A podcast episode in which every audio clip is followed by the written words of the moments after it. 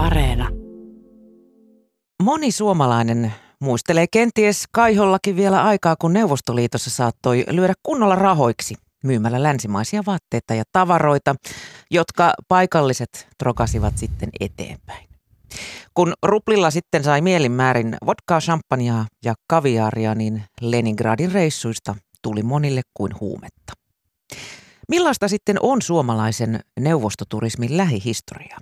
Miten laiton länsitavaran kauppa toimi Neuvostoliitossa ja millaiset taustatekijät edistivät sen syntyä?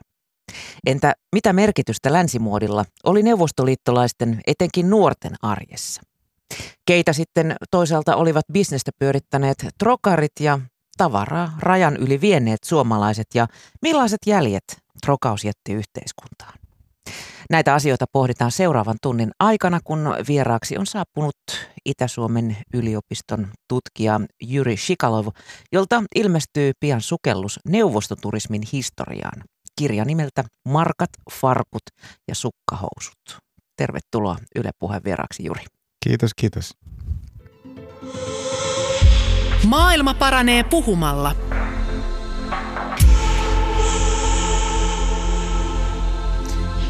Erittäin kattava katsaus Suomen ja Neuvostoliiton lämpimään lä- yhteiseen lähihistoriaan. Ähm, sä olet kirjoittanut aikaisemminkin Viipurista, mutta jos mietitään nyt sun nuoruuttasi, niin mikä oli oma ensikosketuksesi länsimaalaisiin tavaroihin? No se on aika mielenkiintoinen kysymys, koska itse on syntynyt siellä keskellä, Venäjän keskellä, tai siis Neuvostoliiton ihan siellä Uralen puolella, eli sinne päin harva ulkomaalainen on päässyt siinä silloin aikana. Se, sitä paitsi se oli suljettu teollisuuskaupunki, se minun kotikaupunki, niin ei niitä ulkomaalaisia siellä nähty, eikä, eikä niistä hajuakaan ollut siellä. Ja ensimmäisiä kosketuksia länsimaisiin tavaroihin voi sanoa näin, että tota, minä sain, kun äiti kävi, kävi lomalla Leningradissa, jossa hänellä oli jotain tuttavia. Ja sä ää, melkein vuosittain käynyt siellä vierailemassa heidän luona. Ja sitten se toi sieltä aina jotain ihmeellisiä juttuja. Ja voi sanoa, että ensimmäinen länsimainen, mikä tuli mieleen nyt, se oli banaani. Minä näin sen ensimmäistä kertaa. Ja kun se banaani on matkustanut 30 tuntia sellaisessa kuumassa junassa, että voi, saa, voi, voi kuvitella, että minkä näköinen se oli, mutta sehän kuitenkin oli vähän sellainen. Se ei varmaan ollut keltainen banaani. Ei ollut enää keltainen. se oli. Ja kun me yritin maistaa sen, niin kuin se, sen jälkeen pitkä maistunut niitä banaania. Ei ne, ei ne.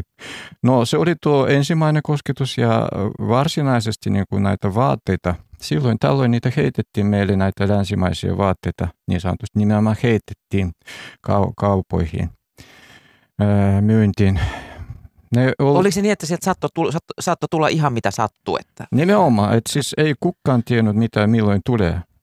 Tai siis, niin, niin tie, tiesimme hyvin, että se yleensä, yleensä siis arvokasta tavaraa, niin jotain länsimaista tavaraa tulee kuukauden lopussa aina se oli ihan niin kuin sellaista kuuma-aikaa. Eli silloin pitää näitä kauppojenkin pitää täyttää niitä suunnitelmia, niitä taloussuunnitelmia täyttää, niin laittaa ne rahat kuntoon ja balanssit kuntoon ja, ja saa ylimääräistäkin rahaa, että silloin ne heittivät jonkinlaisia länsimaisia tavaroita No voi sanoa näin, että silloin se varsinaisesti, niin kun jos puhutaan sitä länsimaisesta, ne ei ollut ihan varsinaisia länsimaisia, ne oli Itä-Euroopassa tehtyjä, suuri osa niistä. Eli vähän niin kuin kopioita. Niin, ne on vähän niin kuin kopioita, voi sanoa näin. Eli puolalaiset farkut tai jotain sellaista, sellaista jotain jugoslavialaiset, mikä ne oli, saapat, naisten saapat tai jotain sellaista, sen sellaista. Niin kuin varsinaista länsimaista tavaraa ei me nähty silloin. Ja ihan varsinainen autenttinen länsimainen tavara, eli sen minä näin niin kuin törmäsin ehkä ensimmäistä kertaa, ostin itselleni tai hain itselleni. Se oli jo Leningradissa silloin, kun pääsin sinne opiskelemaan. Ja se, silloin mä olin jo 16-17-vuotias ja se oli 70-luvun alku. Niin e, silloin, silloin törmäsin ensimmäisiä niitä ihan autenttisia. Näin niitä tosi farkkuja ja tosi, tosi, tosi, tosi hienoja kaikenlaisia muita vaatteita, joista rupesin haaveilemaan, haaveilemaan mutta valitettavasti ei pystynyt silloin ostamaan. Ei ollut rahaa. Niin, siis nämä olivat järkyttävän kalliita. ne oli hirmun kalliita. Eli, eli tota, no kaupasta niistä saa kohtuullisen hyvällä hinnalla, jos niitä heitettiin ja oot siellä paikalla ja pääset niin kuin just silloin oikean aikaan, oikean paikkaan, jos sattuu olemaan, niin silloin ehkä pystyt ostamaan, jos, ei, jos säilytät henkessä hirveästä jonosta ja hirveästä rysistä, mikä se yleensä tämä länsimainen tavara niin kuin aiheutti. Se oli ihan fyysistä hommaa. Mm. Niin siis siellä, jonotettiin niin kuin, ö, vuorokausitolkulla. Niin, Oliko se niitä jonosta joo. sai poistua niin kuin hetkeksi, mutta sitten sinne piti ilme, ilmestyä takaisin jossain vaiheessa? No itse asiassa neuvostoliittolaisten jonokulttuuri on sinänsä, sillä on oma historia ja omat kirjoittamattomat säännöt ja laki ja siis siitä on tehty myös tutkimuksiakin. Neuvostoliitolaisesta jonosta on tehty tutkimuksia, ihan vakavia tutkimuksia. Ne on hyvin hirmu mielenkiintoisia. Niin, jono toimi, erilaiset jonot olivat ja ne toimivat sillä tavalla, että sillä, sillä tota, niin, joko, jos se on, ei ollut hyvin järjestetty, siellä joutui ihan tappelemaan suoraan sanotusti.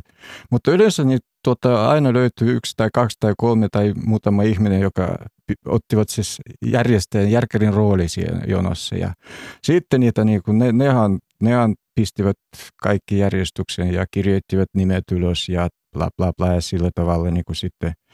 No, menikö se niin, että käytiin kotona nukkumassa ja sitten tultiin no, nimenhuutoon no se sinne riippu, Se riippuu minkälainen, mitä, mitä sä jonotat. mitä sä jonotat. Se tuo esimerkiksi niin kuin isompia tavaroita, kuten huonekaluja, vaikka pianoja tai sohvia tai niitä ei, siis sellaista roska saa kyllä kaupasta kohtuullisen vapaasti, mutta hyviä tavaroita, hyvälaatuista tavaraa, se joutui jonottamaan myös. Ja kun niitä tuli aika harvoin ja hyvin vähän niissä kaupoihin, kaupoihin, niin sitten jonotettiin sillä tavalla, että tuota, ihmiset käy siellä kaupassa, sitten kirjoitettiin niiden nimet ja ö, joka viikko suurin piirtein piti käydä kaupassa niin kuin uusimassa sen oman nimen siellä, että sä et vielä jonossa, että pysyt, pysyt niin, niin, vahvistamassa, että sä oot vielä jonottamassa sitä. Muuten jos ette käynyt siellä jostakin syystä, niin sitten sinut nimi, sinun nimi poistettiin sieltä. Eli se oli siis semmoinen pitkä jono, pitkä jono, niin tota, mutta siis tällaisia spontaanisia jonoja, nehän syntyi ihan yhtäkkiä, kun kävelet kadulla, nä, nä, siellä näkee, että tuossa on jotain jotain mielenkiintoista. Niin, jotain mielenkiintoista. Ja... Menenpä varmuuden vuoksi jonottamaan. Niin, niin. Sinne, sinne ihmiset juoksevat ja ensimmäinen kysymys oli, kuka on tässä jonossa viimeinen? Ja aha, no minä. Ja sitten vasta kysyttiin, että no mitä tämä annetta, mitä tämä myydään? Se oli niin kuin to, toinen jo kysymys, että tuota, aina jos on jono, siellä on jotain, joka arvostetaan tai sen jonottamisen arvoinen voi sanoa näin, että toi toi, toi, jotain, se voi olla ruoka tai mm, vaatteita tai kosmeetikka tai mitä mikä tahansa. Kaikki oli niin, kuin, niin sanotusti defisit. Niin. Eli, eli vaietavaroita tavaroita oli niin, laatutavaroita on niin vähän pääse sinne markkinoille, että niitä jonotettiin jatkuvasti. Hei. Mennään ko- kohta tarkemmin tähän pulaa ja kurjuuteen, mutta, mutta mennään historiassa ensin taaksepäin tuonne 1920-luvulle. Silloinhan maassa ei ollut pulaa vielä tavarasta. Mistä se johtui? No siis 20-luku on vähän erilainen. Se on niin sanottu uusi talouspolitiikkakausi. Ja se oli aika lyhyt. Se loppui itse asiassa muutamassa vuodessa. Oliko se virallisesti 29 se loppu. Eli alun perin se, kun Lenin ja bolshevikit tulivat, tulivat sinne valtaan tai kappasivat sen vallan, niin, niin silloin koko tämä talous romahti tietysti ja ö, yritettiin jollakin uudella tavalla rakentaa niin sanotusti neuvostoliitolaisella tai niin sosialistinen talous. Se alkoi pötkiä pätkiä eikä mennyt mihinkään, niin sitten joudettiin taas mm, se ihan normaali niin sanotusti kapitalistiset markkinalait ottamaan käyttöön ja tuli se uusi talouspolitiikka, niin silloin saalittiin yksityisille ihmisille oli saalittu perusta yrityksiä ja tuota tavaroita ja no tehdään ihan normaalisti niin kuin länsimaissa tehdään mm. kohtuullisen vapaasti. Niin silloin, silloin taas oli kaupat aika nopeasti täyttävät tavaraa ja oli hyviäkin tavaroita ja mm, rupesi toimimaan ainakin niin kuin isommassa kaupungissa, Moskovassa, Leningradissa ja muutenkin provinssikaupungissakin aina löytyi joku semmoinen pikkukapitalisti, joka otti, otti sen homman ja innostui ja rupesi tekemään. Mut sitten toi... Homma niin sanotusti sosialisoitiin sen jälkeen sitten. Niin, sitten se taas tuli se takapotku, koska se nähtiin, että tässä taas tuli jotenkin rupesi potkimaan, eli tämä ei sovi sille sosialismin ideoille aatteille, mikä oli alun perin ajateltu. Niin sitten se joudettiin kaikki no, no, uudet kapitalistit niin sanotusti joutuivat ahdistukseen ja ahdinkoon ja se loppui se sitten sama, että laki oli, se lopetettiin siis tämä uusi politiikka. Ja samalla tavalla saman tien taas hävisivät kaikki tavarat.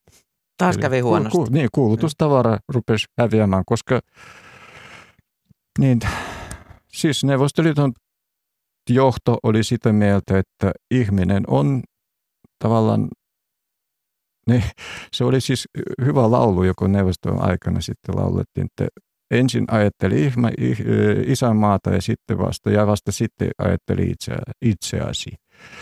Eli se isänmaa oli tärkein ja oma itse, siis sinun oma elämä, oma, oma sinä itse, itse ollut niin kuin siellä toisella jossakin taustalla. Sinä niin, palvelet yhteiskuntaa. Niin, sinä palvelet yhteiskuntaa. Eli siis, ja silloin kun se koko ajan puhuttiin, että me ollaan, me ollaan tämmöisessä vihollis maailmassa, eli se Neuvostoliitto ja sen ympäri on koko ajan viholliset yrittivät tunkeutua rajojen yli ja kaikkea tehdä kaikkia pahoja kepposia ja sille sen sellaista. Niin. Eli politiikka oli, talouspolitiikka oli näin, että ensin aset ja sitten vasta kengät ja sukkahousut. Niin ja jopa ruoka. Ja, Eikö jopa totta? Ruoka. Teollisuuteen panostettiin niin. huomattavasti enemmän kuin kulutustavaroiden Joo, eli, eli just nimenomaan sotateollisuus oli niin kuin etusijassa ja kaikki muut oli sitten sen takana. Raskas teollisuus oli just se, että se, sitä, sitä tuettiin ja sitä rakennettiin jatkuvasti. Ja loppujen lopuksi niin kuin tilanne, tilanne tuli siihen, tai tultiin sellaisen tilanteeseen, että tuota, Neuvostoliitossa rakennettiin avaruusaluksia ja sellaista huipputeknologiaa oli käytössä vaikka jos otetaan vaikka asevoimissa tai jossakin, mutta ei pysty tekemään normaalia sukkahousuja ja sukkia, eikä yksi nainen oli siis hyvin kirjoittanut siellä kirjassa, mikä on käyttänyt niin muistelmissa, että tuota, osattiin tehdä Sputnikia ja avaruusraketteja, mutta ei osattu tehdä naisten terveyssiteitä. Mm. Ruokahuollosta niin. nyt sitten puhumattakaan. Mm. Se on massu tyhjänä vähän ikävä lähteä kuuhun, eikö totta? No siis perusruoka... ei ollut mikään neropatti tässä maatalouspolitiikassa. Niinpäs niin. No perusruoka kyllä oli, mutta siis oli kun se oli. 70-luvulla sitä vielä oli ihan, ihan tarpeeksi, että pystyy, ei mitään herkkuja tietysti. Että tuota, mutta tuo, se 80-luku oli jo just sellainen, että silloin alkoi olla jo vähän ruoankin kanssa vähän ongelmia. Ja, niin, ja 60-luku oli sinänsä se Hrushovin aika, se oli mielenkiintoinen ruoan kannalta myös. Että... Eikö se viljelty maissia ja kaikkea? Sitten no, se pellot just, Se on just se. Se Nikita oli just sellainen innokas ihminen, että tota, se haluaisi kaikkea uutta tähän maailmaan, tai siis Neuvostoliiton, niin se, se erehtyi sitten matkustamaan Amerikkaan ja Amerikassa näki sen maissin, että miten se on se kasvo ja popcornia ja kaikkea muita, niin sitten tuota, ja sille tuli siis sitten vähän pisto, että tämähän se voisi olla meidän pelastus tai Neuvostoliiton pelastus, että maissi, maissi on, miten se oli nimitetty sitten virallisesti melkein, että se on peltojen kuningaatar. Ja peltojen kuningatarta ruvettiin kasvattamaan kaikilla, ka- kaikkialla, jopa siellä melkein tundrassa, että siis jos se Kaliforniassa kasvaa aika hyvin, mutta siellä tundrassa jossakin Murmanskin alueella, niin ei se tuskin onnistu siis. Mutta se oli melkein pakko tai pakotettiin itse asiassa näitä kolhosilaisia, että luopumaan niistä perinteisestä ruis- tai vehnäpelloista ja niistä tiloille tuli maissipeltoja. Ne oli ihan kädessä, mutta tota, Sitten ilmeisesti jouduttiin ostamaan viljaa vähän ulkomailta. joo, sitten jouduttiin Enemmänkin. ensimmäistä kertaa oli jouduttiin just 60-luvulla ostamaan niitä viljaa. Siis voi kuvitella, että siis ihan käsittämätöntä Neuvostoliitto, joka on, jos joku- Maailman vilja-aitta Eh, ollut. niin. niin. silloin ollut, ennen, ennen valokumous se oli. Ja nyt joudutte ostamaan sitä viljaa ulkomailta. Siis ihan käsittämätöntä, mitä oli siis. Mutta tämä oli tämmöinen talouskokeilu, voi sanoa, että Nikita teki sen ja se epäonnistui pahasti. Sulla oli hauska kuriositeetti tuossa kirjassasi. Ö, leipäkuulemma ei missään vaiheessa loppunut kesken. Pä- Päinvastoin kirjoitit, että sitä, se oli niin halpaa, että se syötettiin eläimille. Joo, se oli just sitä.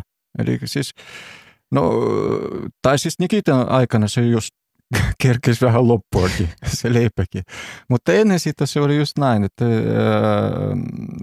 kun kaupassa tuossa 60-luvulla oli vähän hankala ostaa ruoka, ihan niin kuin perusjuttuja, esimerkiksi liha oli vaikea saada, niin, niin kaupungissakin varsinkin provinssikaupungissa, niin kaupunkilaiset pitivät karjaa kotona. Eli tuossa ihan meilläkin minun isä ja äiti, ne olivat molemmat, kumpikin olivat töissä tehtaalla ja olivat työläisiä, mutta meillä oli se pieni tila, jossa oli kasvimaa, pikku kasvimaa ja sitten oli siis pieni, pieni semmoinen karjarakennus, jossa oli muutama kana ja sitten sika.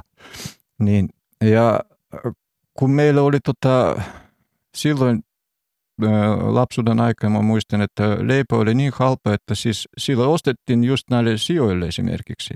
Lisättiin siihen, että me äiti käski, että menet nyt ostamaan viisi, viisi tuota leipää, viisi kiloa leipää ja puolet sitä meni sitten sijoille, lisättiin siihen ruoan tähtesi, mikä meille jäi pöydältä ja siinä sitten leipärissä ja se, sillä sitten näin menti. Eli se oli tavattoman halpa se leipä. Eli, ja muutenkin ruoka oli halpa, jos sitä vaan löytyy. Maailma paranee puhumalla.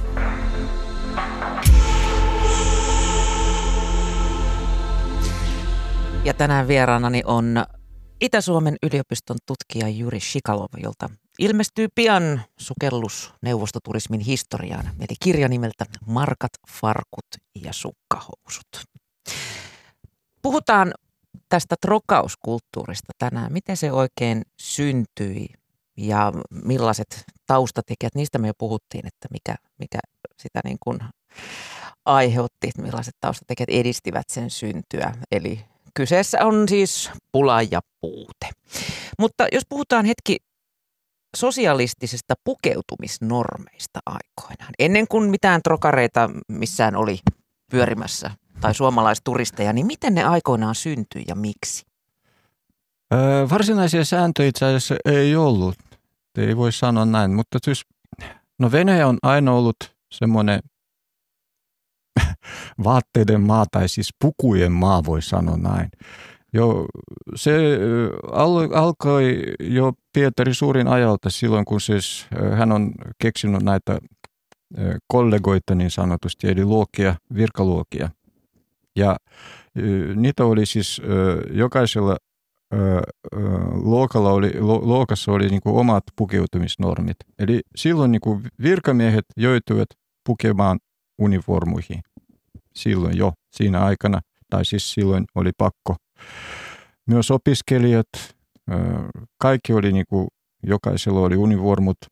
Ja siitä se lähti, että tuota, katsottiin, että minkä arvoinen ihminen siitä vaatteesta katsottuna, eli minkä arvoinen se on, että sulla on jaha, tää, sä, sä oot opiskelija ja toi tulee joku korkea-arvoinen virkamies tai joku sellainen.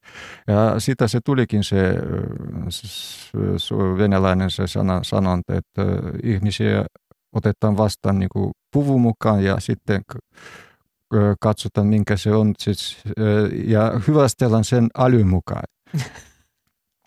niin, niin, eli puvulla, vaate, vaatetuksella, pukeutumisella oli erittäin tärkeä rooli. Jotenkin se, se historiallisesti muodostuu.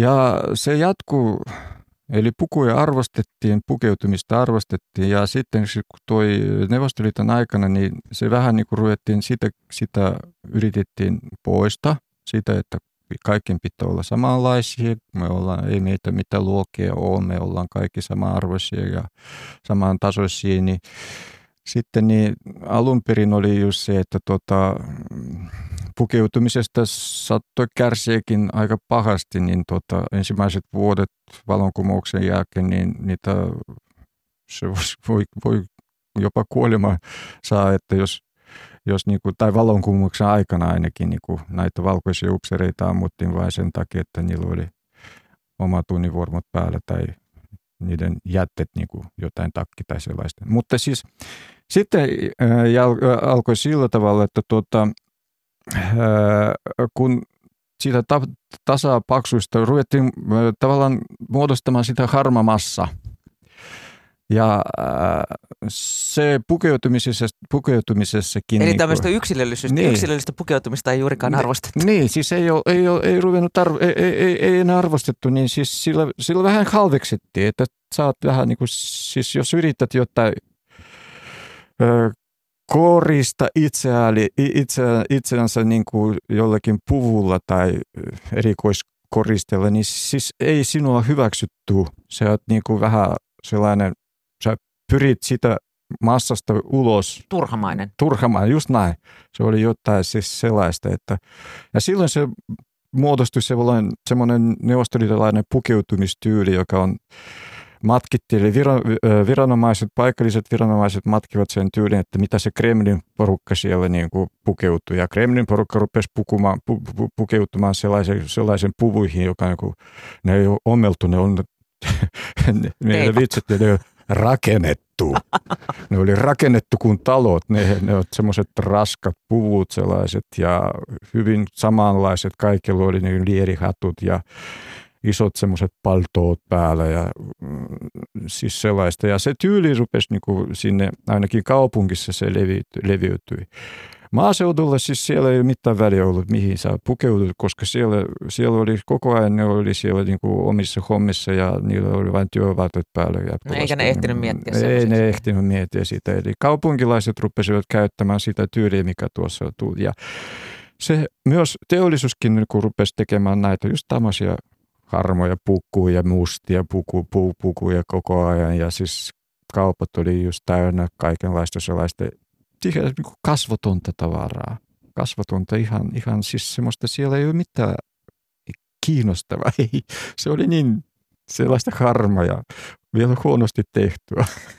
niin, niin tota, siitä se oli, että siis se just ei kaupasta pysty paljon ostamaan siis kotimaista tavaraa. Se oli niin tylsää. Mm. Ihan just tylsää. Mutta siis ihminen on ihminen, siis varsinkin nuoret, ne haluaisi jotain. Ne haluaisi olla erilaisia, ne haluaisi niin korostaa itsensä ja haluaisi olla äh, vähän iloisempiakin juttuja tuohon pukeutumiseen. Kyllä oli tota, yrittivät tietysti, oli siis sellaisia jotain vähän kevyempiäkin versioita Neuvostoliiton äh, muodissa, että siis muoti toimii. Mm. Itse asiassa sielläkin oli, Neuvostoliitossakin oli näitä muotilehtiä ja siellä hienot vaatteet oli niin kuin piirretty ja kuvattu, mutta siis ne oli vain harvat ja valitut pystyvät ostamaan niitä, jos löyty, löysivät. Tai niin, ne oli tarkoitettu just se jotenkin niin kuin muoti, eli erikseen, eli yhteiskunta ja muoti, ne oli ihan Mm. Niiden, niiden välissä oli kuilu. Taas, taas haluttiin kertoa ihmisille, että te olette yhteiskunnan palvelijoita ja materia ei ole teille hyväksi. Niin, sitä se just oli, että siis tämä on, tää on Tämä on just tämmöinen, tämmöinen tässä vaikka puhuttiin, että tämä, meillä ei ole luokia, tai siis Neuvostoliiton yhteiskunnassa niin kuin se pyrittiin luomaan semmoista luokitonta. Se oli se kaunis ajatus. Niin, kaunis ajatus. En tiedä, oliko. en oikein itse.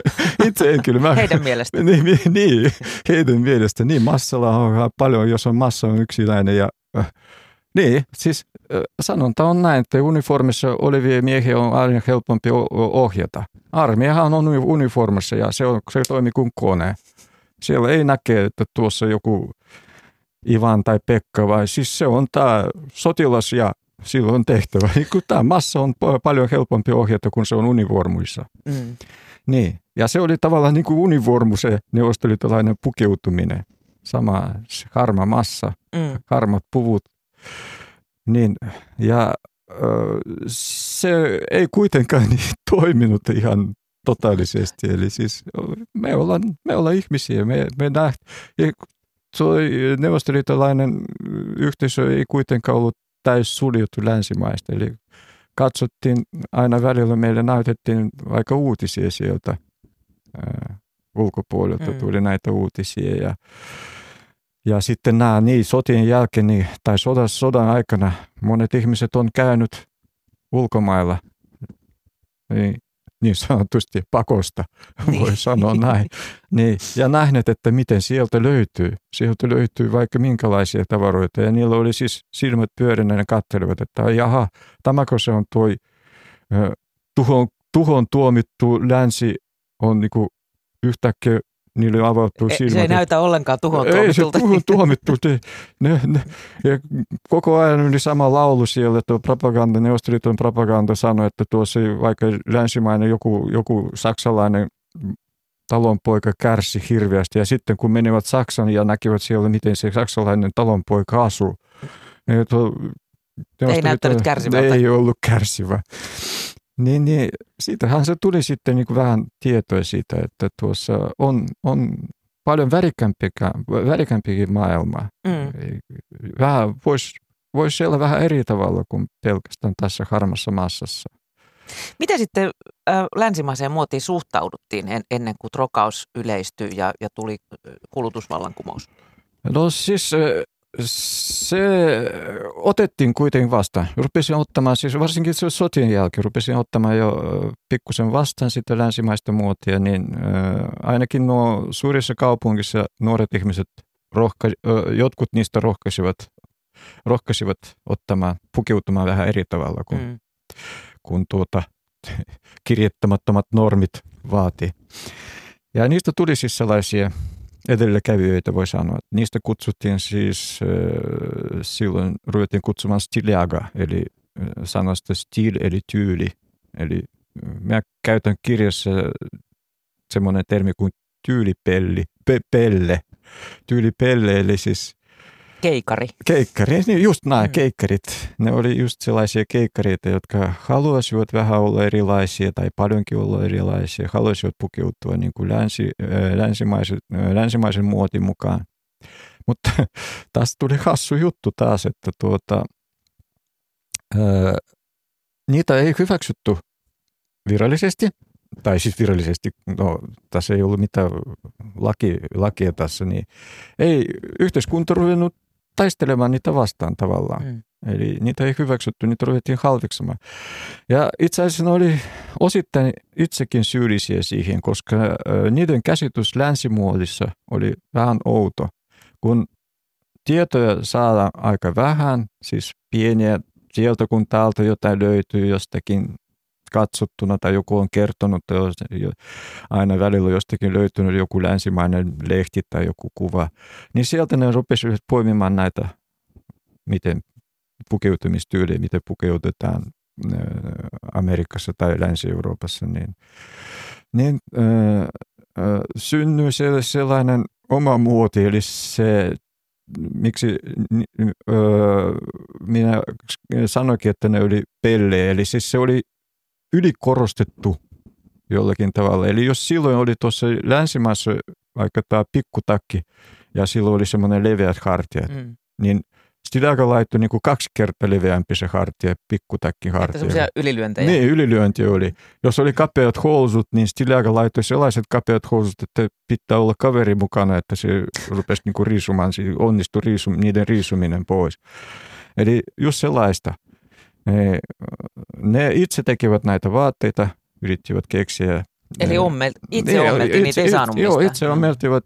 Oli sellaisia Taatusti mestareita. originaaleja ainakin. Joo, niin, ne on. Ja ne oli hirmun värikkaita ja äh, siis sen sellaista, että tuota, sitten toi myös, äh, ne, ne myös niin kuin innostui siitä länsimaisesta musiikista, tanssista, eli näitä just tää kaikki rock'n'rollit ja muut niin kuin tuli niiden kautta vähän sinne tutuksi ja jatsi ja ruvettiin soittamaan ja, ja miten yhteiskunta niihin suhtauduttu. Niin just se suhtautui vähän viha, vihamielisesti, kun tää on, tää, jos on stilaga sitten sä oot ihan mm, tämmöinen melkein rikollinen. No ei virallisesti rikollinen, mutta siis oot niin kelvoton ihminen. Mm.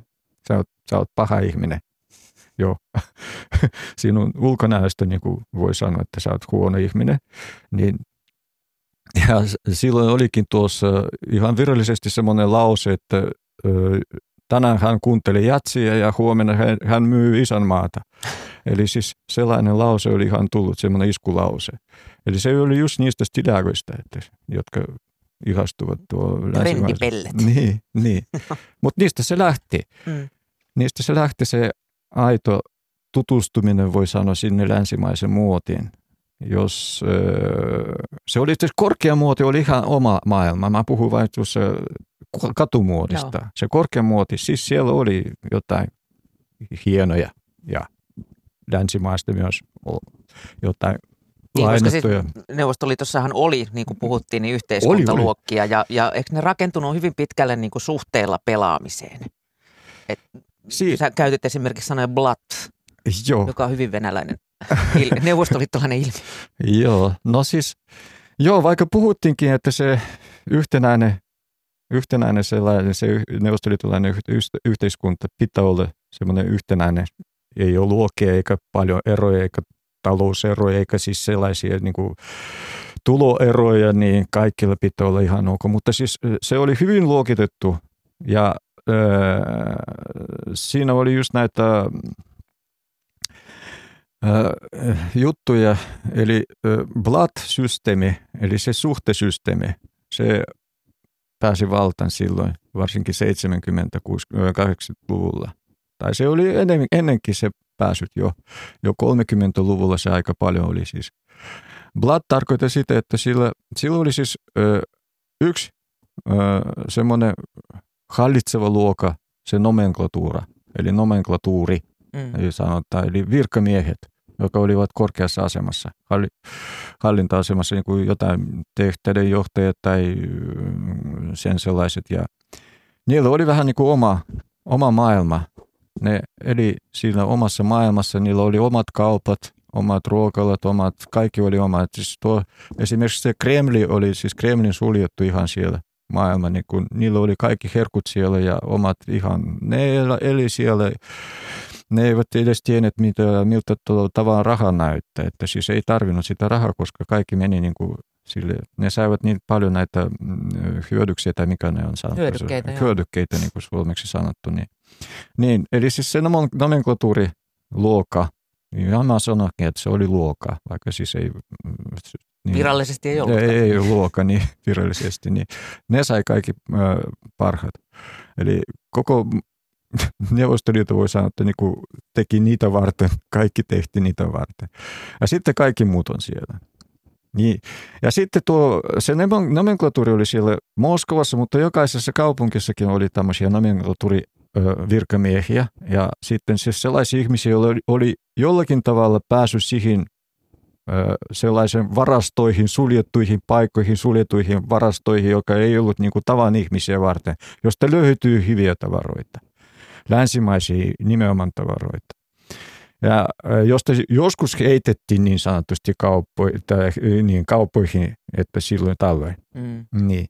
Ja jos tavan ihminen haluaisi päästä sinne tai ö, käsiksi näihin tavaroihin, niin pitää olla suhteen, pitää olla jotain sellainen verkosto, toimiva verkosto, että jaha, minä tiedän, että tuo kaveri tiedät joku, tuntee joku toista kaveria, jolla on, jolla on just pääsy siihen jonnekin suljettuun varastoon tai kauppaan ja sieltä saisi jotain, jotain hirmu, hirmu mukavaa ostettuna. Niin näin niin sitten ne suhteet toimivat, eli syntyi se, se blood-systeemi, blood-järjestelmä. Ei se pelkästään öö,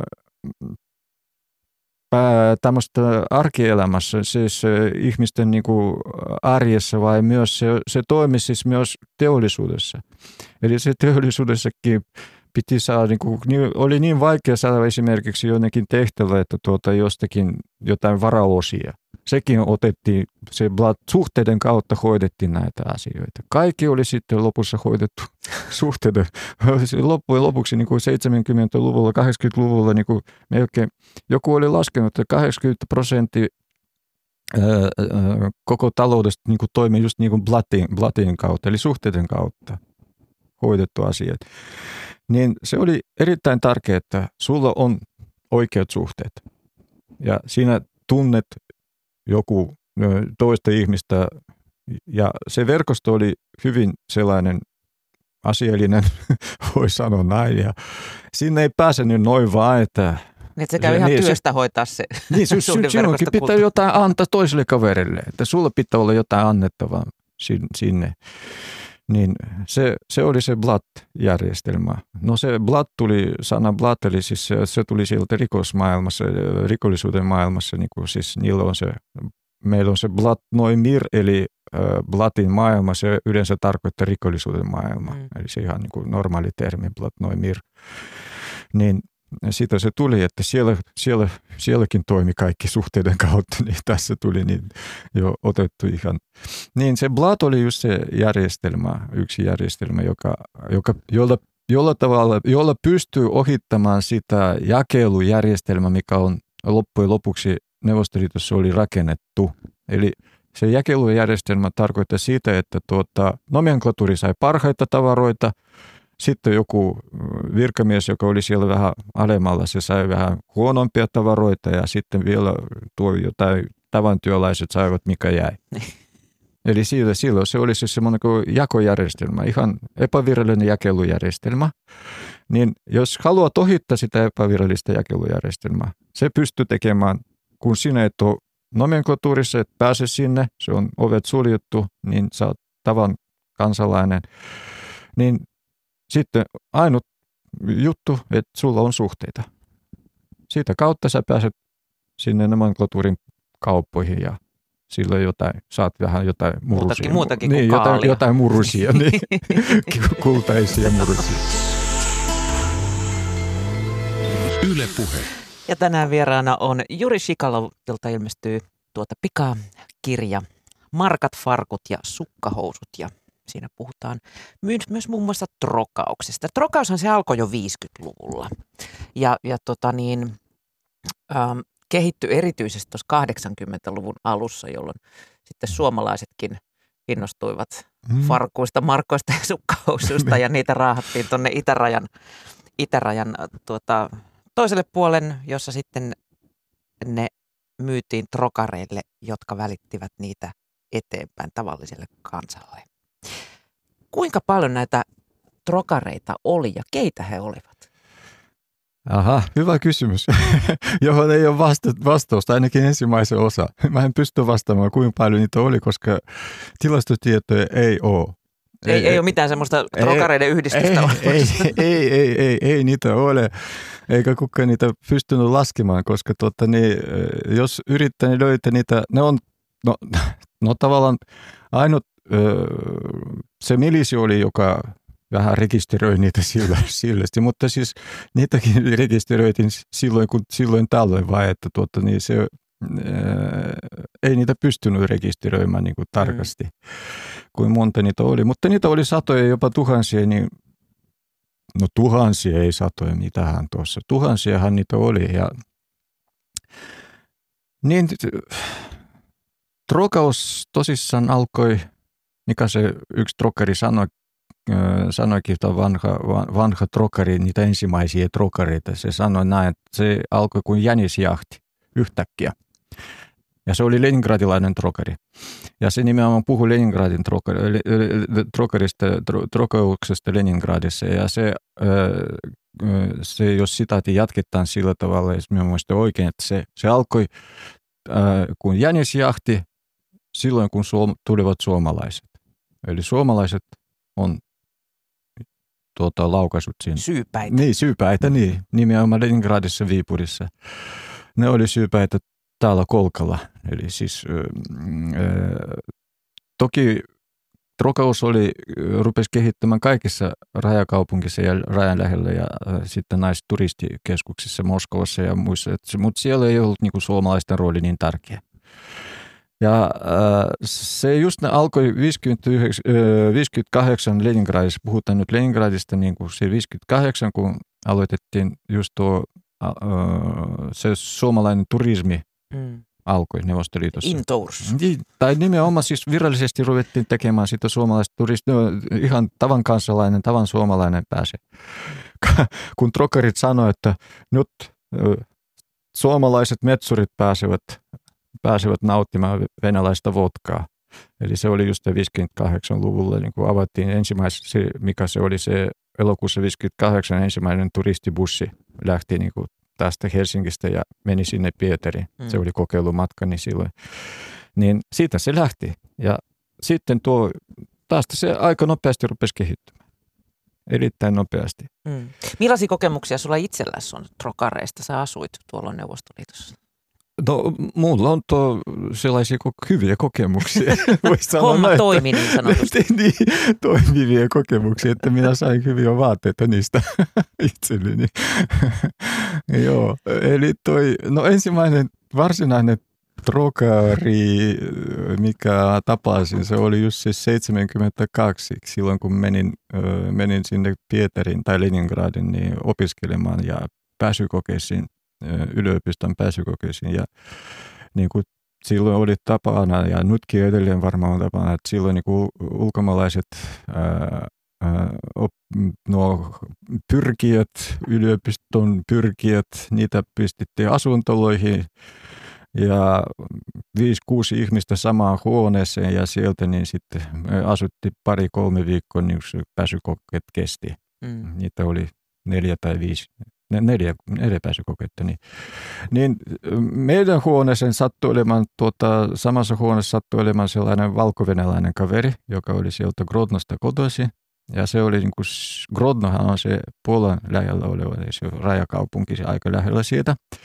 Niin kaverilla oli mukana niin kuin kaksi pahvilaatikkoa, iso pahvilaatikko. Ja mä mietin, että mitä, mitähän niissä on näissä pahvilaatikossa. Niin sitten tuo se ensimmäisenä iltana se esitti mulle, että siellä oli vinyyliä, eli levyjä, länsimäisiä levyjä, musiikkilevyjä. Joo, se oli, mä en ikinä nähnyt niin hienoja levyjä, eikä tuossa kuulu niistä, että tuota, sitten kun se sanoi, että no, se, että miksi sä toit niitä tänne, että toi, haluatko ostaa? No, tietysti mä olisi halunnut, mutta kun sitten se lausui sen hintani ja mä putosin lattialle ja ei, ei kiitos. Mutta hän, hän, hän myi niitä ihan niin kuin ne menivät kuin kuuma peruna. Hyvin nopeasti ja jatka sai tosi paljon rahaa niistä ja eli siellä ihan mm, Herroiksi. Kyllä me, meikälaiset niin kuin söivät vain pelkkä leipä ja joivat laika teitä siellä, niin tämä kaveri oli niin kuin käynyt ravintoloissa ja ihan siellä leveästi elänyt. Mutta siis, no, negatiivinen puoli se, että he pääsyt sinne yliopistoon. Meikäläinen vähän liikaa pääsi. ravintolaelämää Joo, vähän liikaa ravintola, mutta se pääsi johonkin toisen, toisen instituutin, jossa ei, ollut, ei ollut niin paljon pyrkijöitä. Se onnistui. Mä näin sen myöhemmin. Mm. Tapasin sen. Niin tota.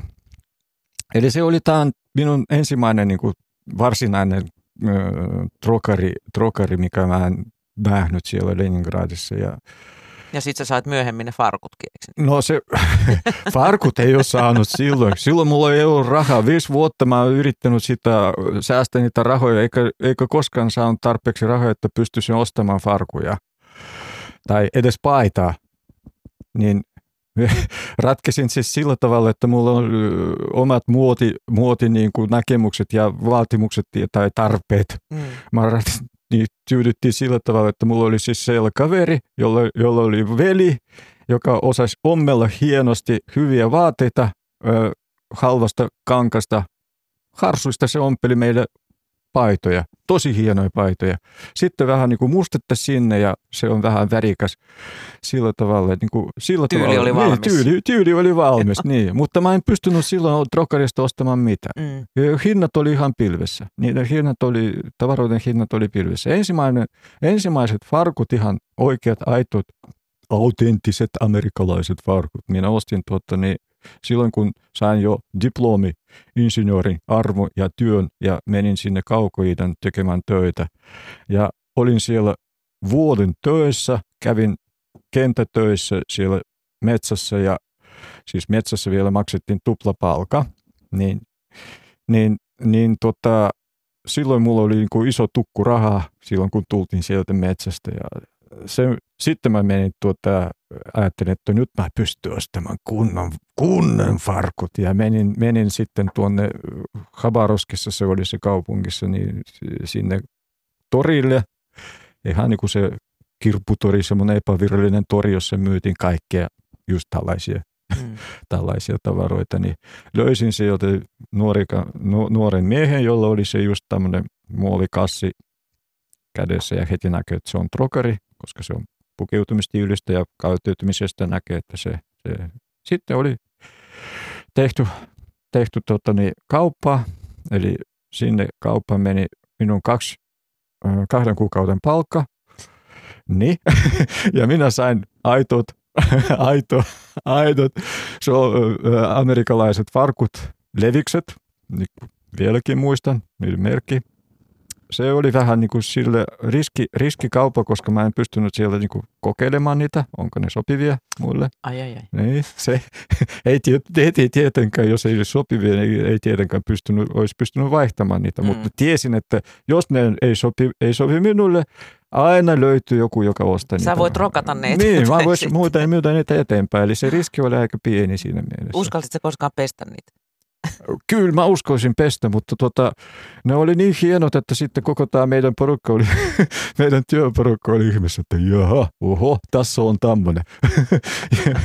niin, niin, niin, ja jos sanotaan niin kuin niistä rahasummista, mikä mä maksoin, eli siis jos kaksi palkka, ka, niin kahden kuukauden palkka, se meni 250 ruplaa, minä maksoin niistä.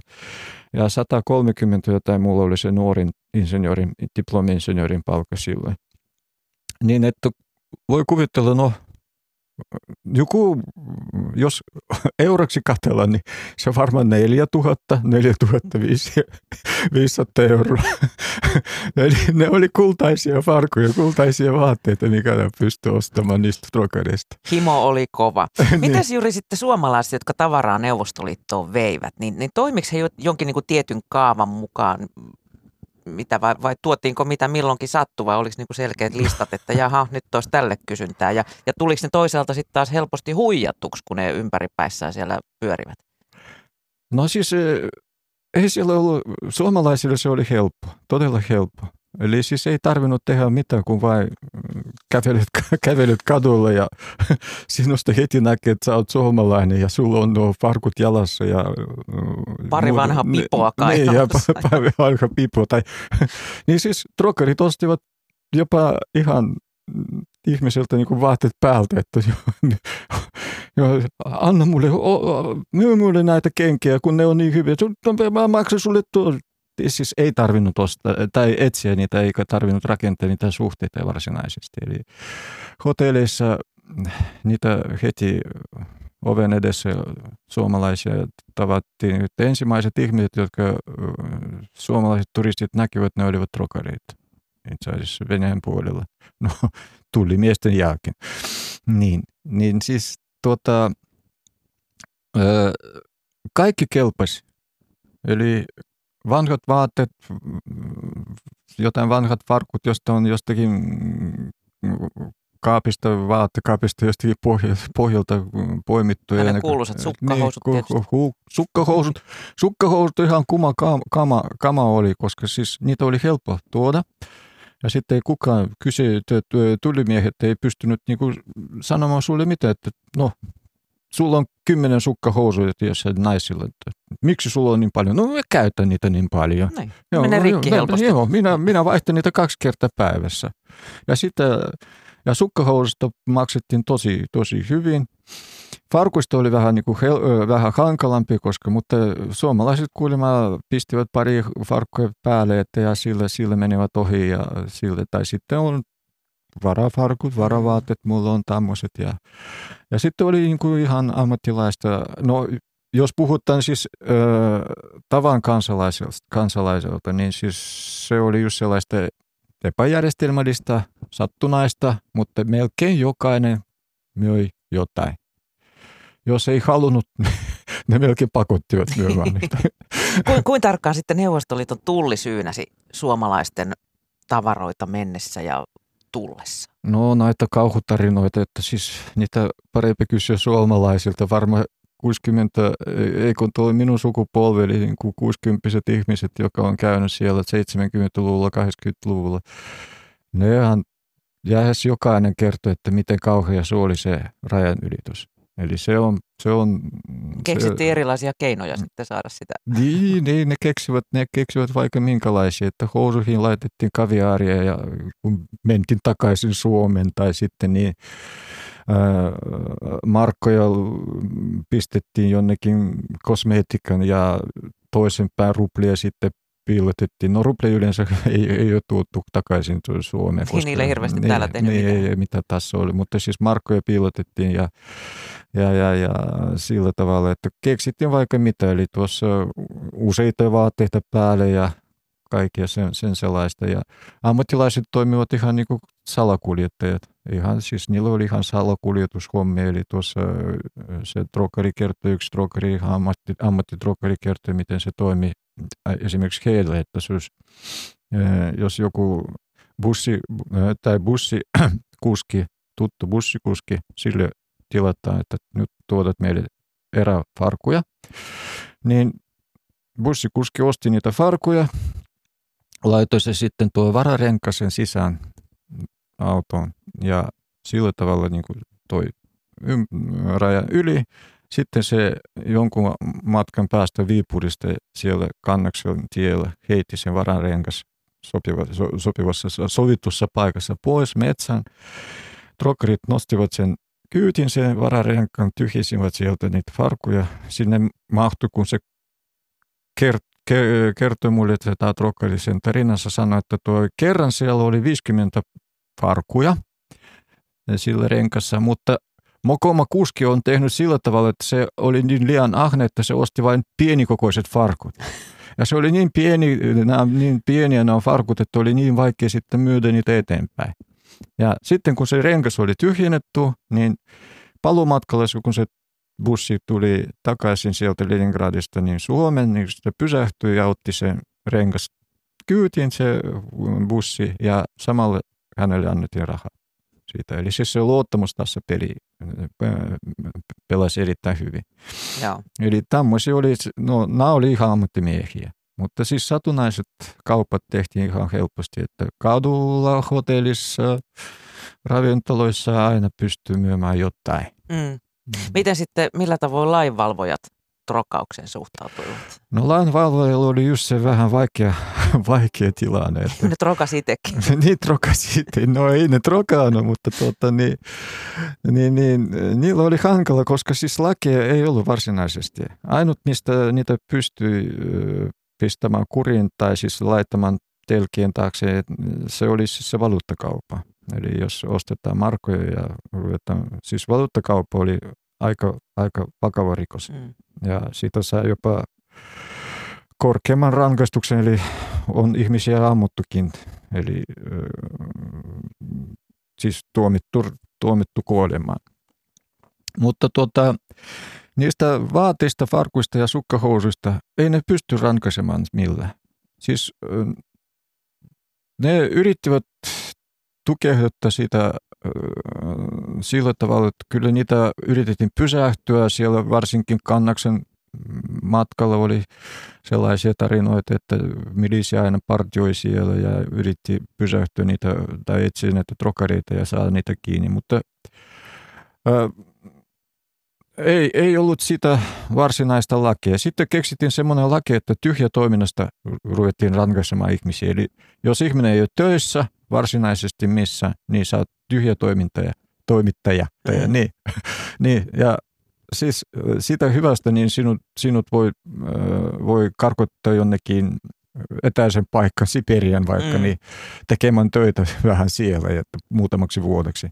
Niin sillä tavalla niitä ruvettiin, niin kuin, trokareita ruvettiin vähän pakottamaan tai siis rankaisemaan sillä tavalla, että niitä tyhjä toimituksesta, niin, niin se, se laki oli otettu. Mutta muuten niitä jäädettiin, otettiin tavarat pois, jos sattui olemaan ja rankaistettiin sillä tavalla, että no potkimalla ja sanomalla, että ei, tämä ei käy, mm. pojat. Niin. Kaikki tiedetään, että trokaaminen sitten loppui luonnollisista syistä, jos on talouden kehitystä tuolla seurannut, mutta millaiset jäljet se sun mielestä yhteiskuntaa jätti? Melkein saman kysymyksen mä kyselin tuo entisestä, entiseltä milisiukseerilta, joka oli 80-luvulla hyvin aktiivisesti toiminut just semmoisessa yksikössä, joka taisteli trokareita vastaan. Niin Leningradissa, Leningradin keskustassa, siellä missä niitä oli satoja just näitä trokareita, niin se kertoi mulle siis sellaista, että kaikki ne amerikkalaiset ö, propagandaorganisaatiot, jotka yrittivät propaganda avulla tuhoa sitten Neuvostoliitoa tai jollakin vahinkoita siitä ja mm. vähän niin kuin, se oli ihan turha hänen mielestä, se oli ihan hu- turha työtä, koska trokkerit tekevät niiden puolesta kaikki. Siis tämä länsimaisen muodin himo, joka tuli niiden trokkereiden kautta ja kasvoi, niin siis ne tavallaan avasivat, avasivat meille just siis tällaista uutta maailmaa, uutta kulutusmaailmaa voi sanoa näin, tästä, tästä voi saa jotain, jotain eri, erilaista. Eli siis mä olin, niin se, se, se, se, se milisi sanoikin, että toi, toi trokkarit tuhosivat sen Neuvostoliiton, voi sanoa näin. No ehkä se vähän, vähän liian jyrkästi sanottu, mutta kyllähän se oli jonkunlainen aika isokin rooli oli niissä, he, heillä siinä, siinä, että siis 80-luvulla monet nuoret olivat jo hyvin skeptisiä siinä, että tuota, Neuvostoliiton, tarjo, tarjo, Neuvostoliiton järjestelmä tarjoaa te, heille loistavan tulevaisuuden tai valoisen tulevaisuuden ja kaikki hyvin. Juri Shikalo, kiitos kun pääsit Yle Puheen vieraksi. Tämä oli mielenkiintoinen aikamatka. Kiitoksia teille ja toivottavasti, toivottavasti tästä ihmiset saavat vähän kurkista siihen neuvostoliitolaisen elämään, mikä minä olen nähnyt omin silmin. Yle Puhe.